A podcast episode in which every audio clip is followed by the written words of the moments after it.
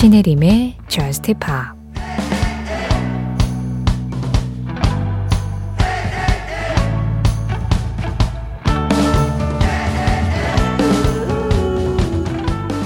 난 내 교향곡의 일부가 되고 싶어. 날 꼭 잡고 놓지 말아줄래? 라디오에서 나오는 사랑 노래처럼 날 꼭 잡고 놓지 말아줄래?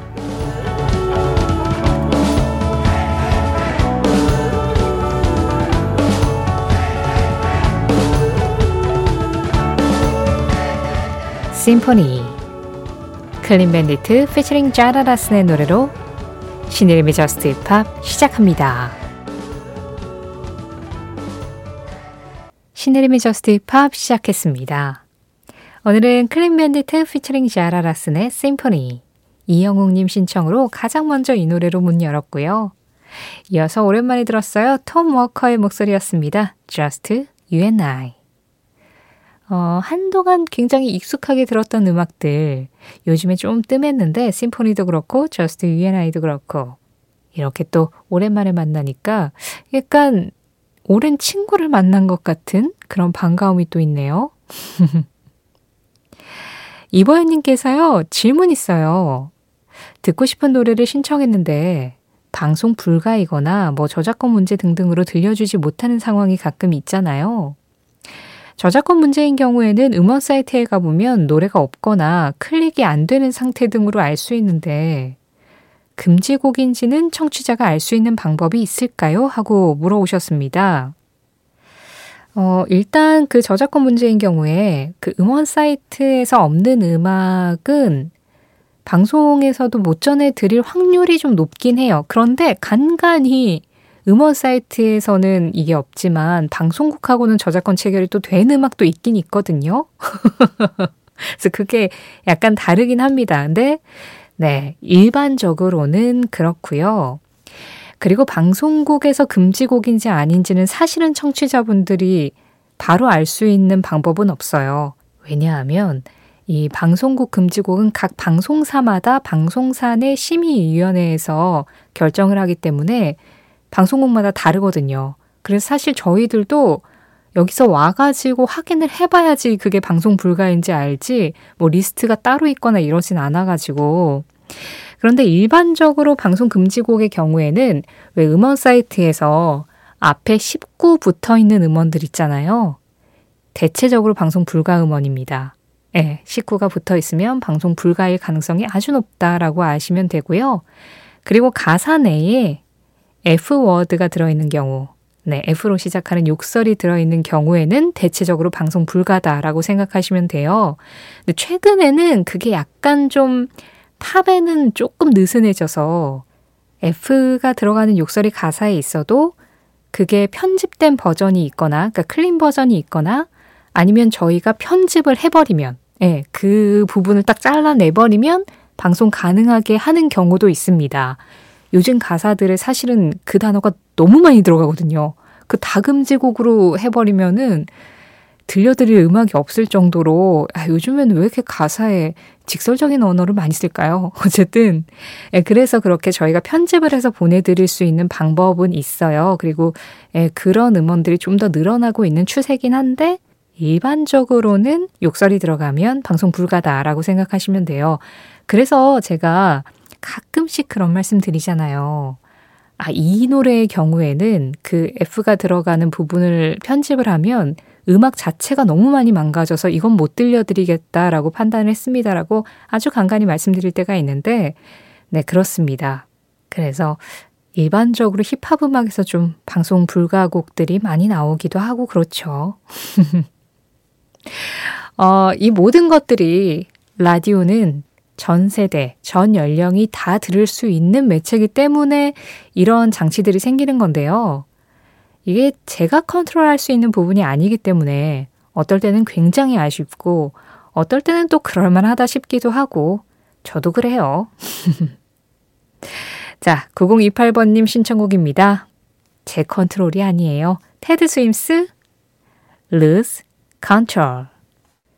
테디 스윔스의 Lose Control에 이어서 들으신 음악, 안젤리나 조던이었어요. Love Don't Let Me Go. 신혜림의 Just Pop 참여하는 방법 안내해드리고 넘어가야죠. 어쩌면 Just Pop 한 시간 중에서 제일 중요한 시간일지도 몰라요. 저는 늘 여러분들의 참여를 기다리고 있으니까요. 문자 보내실 거 샵 8000번입니다. 짧은 문자 50원, 긴 문자와 사진에는 100원의 정보 이용료 들어가요. 스마트 라디오 미니로 들으실 때 미니 메시지 이용하시는 건 무료고요. Just Pop에 하고 싶은 이야기, Just Pop에서 듣고 싶은 음악, 언제든지 보내고 싶다 하실 때는 신혜림의 Just Pop 홈페이지 사연과 신청곡 게시판 이용해 주시면 됩니다. 그리고 Just Pop 공식 SNS도 있어요. 인별그램 MBC 저스트팝으로 들어오시면 그날그날 방송 내용 피드로 제가 올리고 있거든요. 거기에 댓글로 간단하게 참여해 주시는 것도 항상 잘 보고 있습니다. 7775번님, 저스트팝을 들으면서 느낀 건데, 예전에는 리메이크를 원곡 느낌을 좀 살려서 했다면, 요즘 뮤지션들은 과거의 명곡을 힙하게 편곡해서 새롭게 들려주는 것 같아요. 얼마 전에 나온 US Girls, 부치 컬린스의 슈퍼스타 신청합니다 하셨어요. 어, 약간 좀 뮤지션들의 성향 차이 정도라고 저는 생각을 해요. 꼭 과거에는 원곡 느낌을 많이 살렸고 요즘은 안 그렇다라고 하기에는 과거에도 독특한 리메이크들이 많았기 때문에 이게 꼭 시대로 결정 지을 수 있는 건 아닌 것 같고요. 어, 예를 들어서 펫샵보이즈의 Always on My Mind 같은 경우에는 원곡하고 완전히 리듬하고 사운드하고 뭐 장르까지 싹 바꿔버렸는데도 굉장히 히트를 했잖아요. 근데 그런 차이는 있겠죠. 요즘 뮤지션들은 워낙에 그 사운드나 믹싱 작업을 할 수 있는 여건들이 아주 좋아졌기 때문에 과거에 비해서 그 사운드 자체를 새롭게 만들려는 시도나 노력들이 많고 그리고 장르도 예전에 유행했던 음악들하고 요즘 유행하는 음악이 많이 달라져서 더 그렇게 느끼실 수는 있을 것 같아요. 어, 이 슈퍼스타라는 노래. 그래요. 사실 생각해보면 카펜터스 버전이 가장 유명하고 또 루더 밴드로스의 버전도 유명한데 다들 약간 가창, 멜로디에 좀 집중한 리메이크들이었잖아요.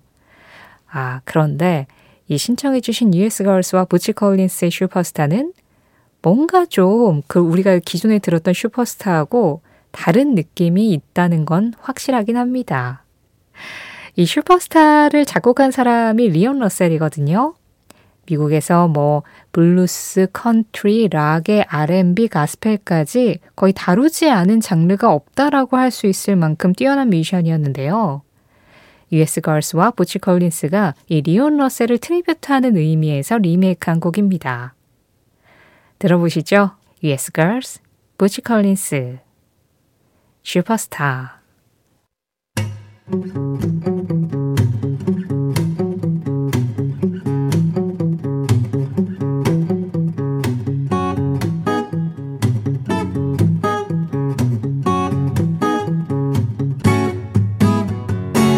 신혜림의 저스트 파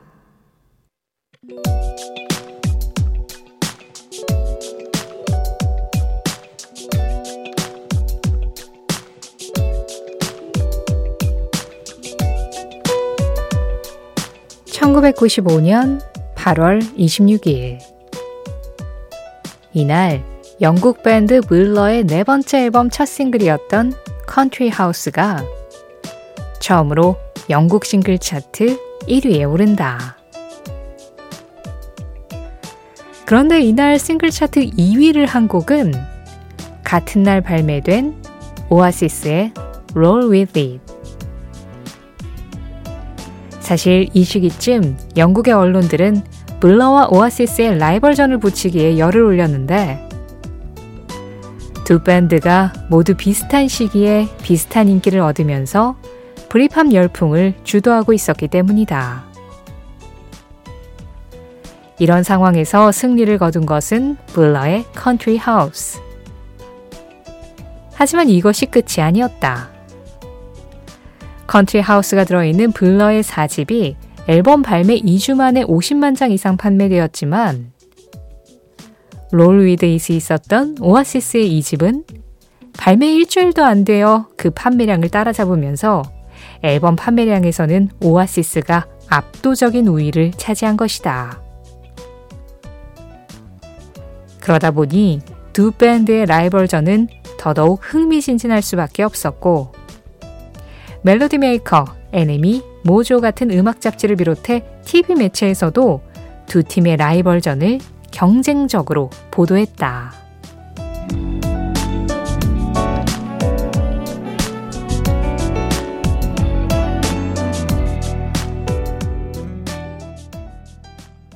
그 장면, 그 음악. 오늘은 1995년 8월 26일 블러의 Country House와 함께 블러와 오아시스의 라이벌전 현장을 다녀와 봤습니다. 95년 오늘 영국 싱글 차트 1위에 오른 건 블러의 Country House, 2위는 오아시스 Roll With It. 그렇지만 앨범 판매량은 오아시스가 훨씬 앞지르면서 이 블러와 오아시스의 라이벌전, 그때 당시의 자료들을 좀 찾아보면 매체가 매체가 난리도 아니었대요. 어떤 매체는 블러가 표지고 어떤 매체는 오아시스가 표지고 뭐 어떻게 하면 이 둘을 조금 더 라이벌전에 확 뛰어들게 만들 수 있을까를 궁리하는 것처럼 예, 그렇게 연일 음악계에는 블러와 오아시스 이야기밖에 없었다고 합니다. 그런데 사실 뭐 두 밴드는 서로를 라이벌이라고 별로 생각을 안 했대요. 나중에 인터뷰를 보면, 물론 제 생각에 그때 당시에는 굉장히 신경 쓰긴 썼을 거예요. 왜냐하면 주변에서 이 정도로 이 세상이 들썩거리게 이야기를 하면 신경을 안 쓸 수는 없잖아요. 다만, 물러랑 오아시스가 사실 음악적으로 놓고 보면 굉장히 스타일이 다른 그룹들이거든요. 블러 같은 경우에는 조금 더 세련되고 깔끔한 모던락에 가까운 음악을 한다면 오아시스는 정통 하드락이죠. 그러다 보니까 뭐 음악 스타일도 다르고 지향하는 바도 좀 다르고 약간 그 밴드의 분위기도 다른데 단지 브리팝이라는 이 영국의 대중음악이라는 단어 하나에 같이 묶여가지고 같이 이렇게 뭔가 진짜 대결하듯이 이야기가 펼쳐져서 두 밴드는 다들 지금 이게 무슨 일이지? 라는 생각을 했었다고 하더라고요.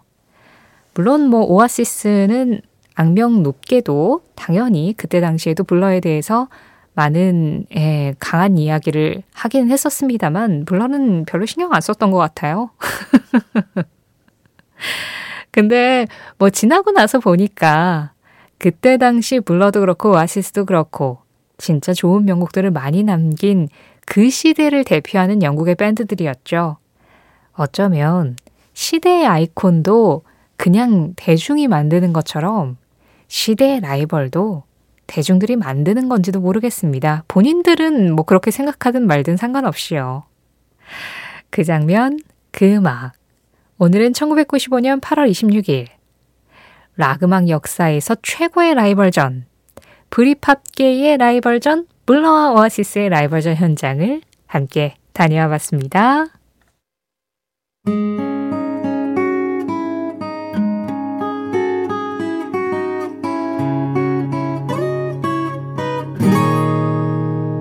신혜림의 Just Pa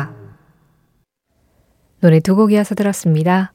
The Cranberries의 Dreams 그리고 The Big Moon의 Daydreaming 이렇게 두 곡이었어요.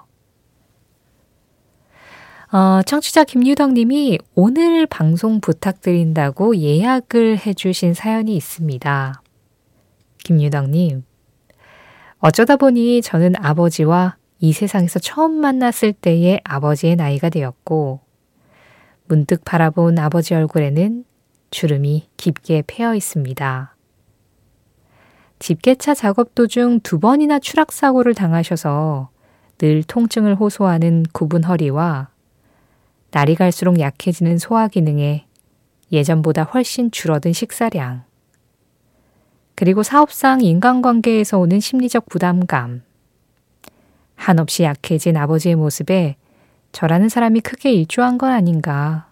요즘 그런 생각이 많이 듭니다. 안타까운 마음이 들면서도 제가 할 수 있는 건 제 하루의 삶을 충실히 사는 것밖에 없다는 것을 잘 알기에 그저 다가오는 나날들을 묵묵히 걸어가 보려고 합니다. 오는 8월 28일은 음력 7월 13일, 아버지 생신입니다.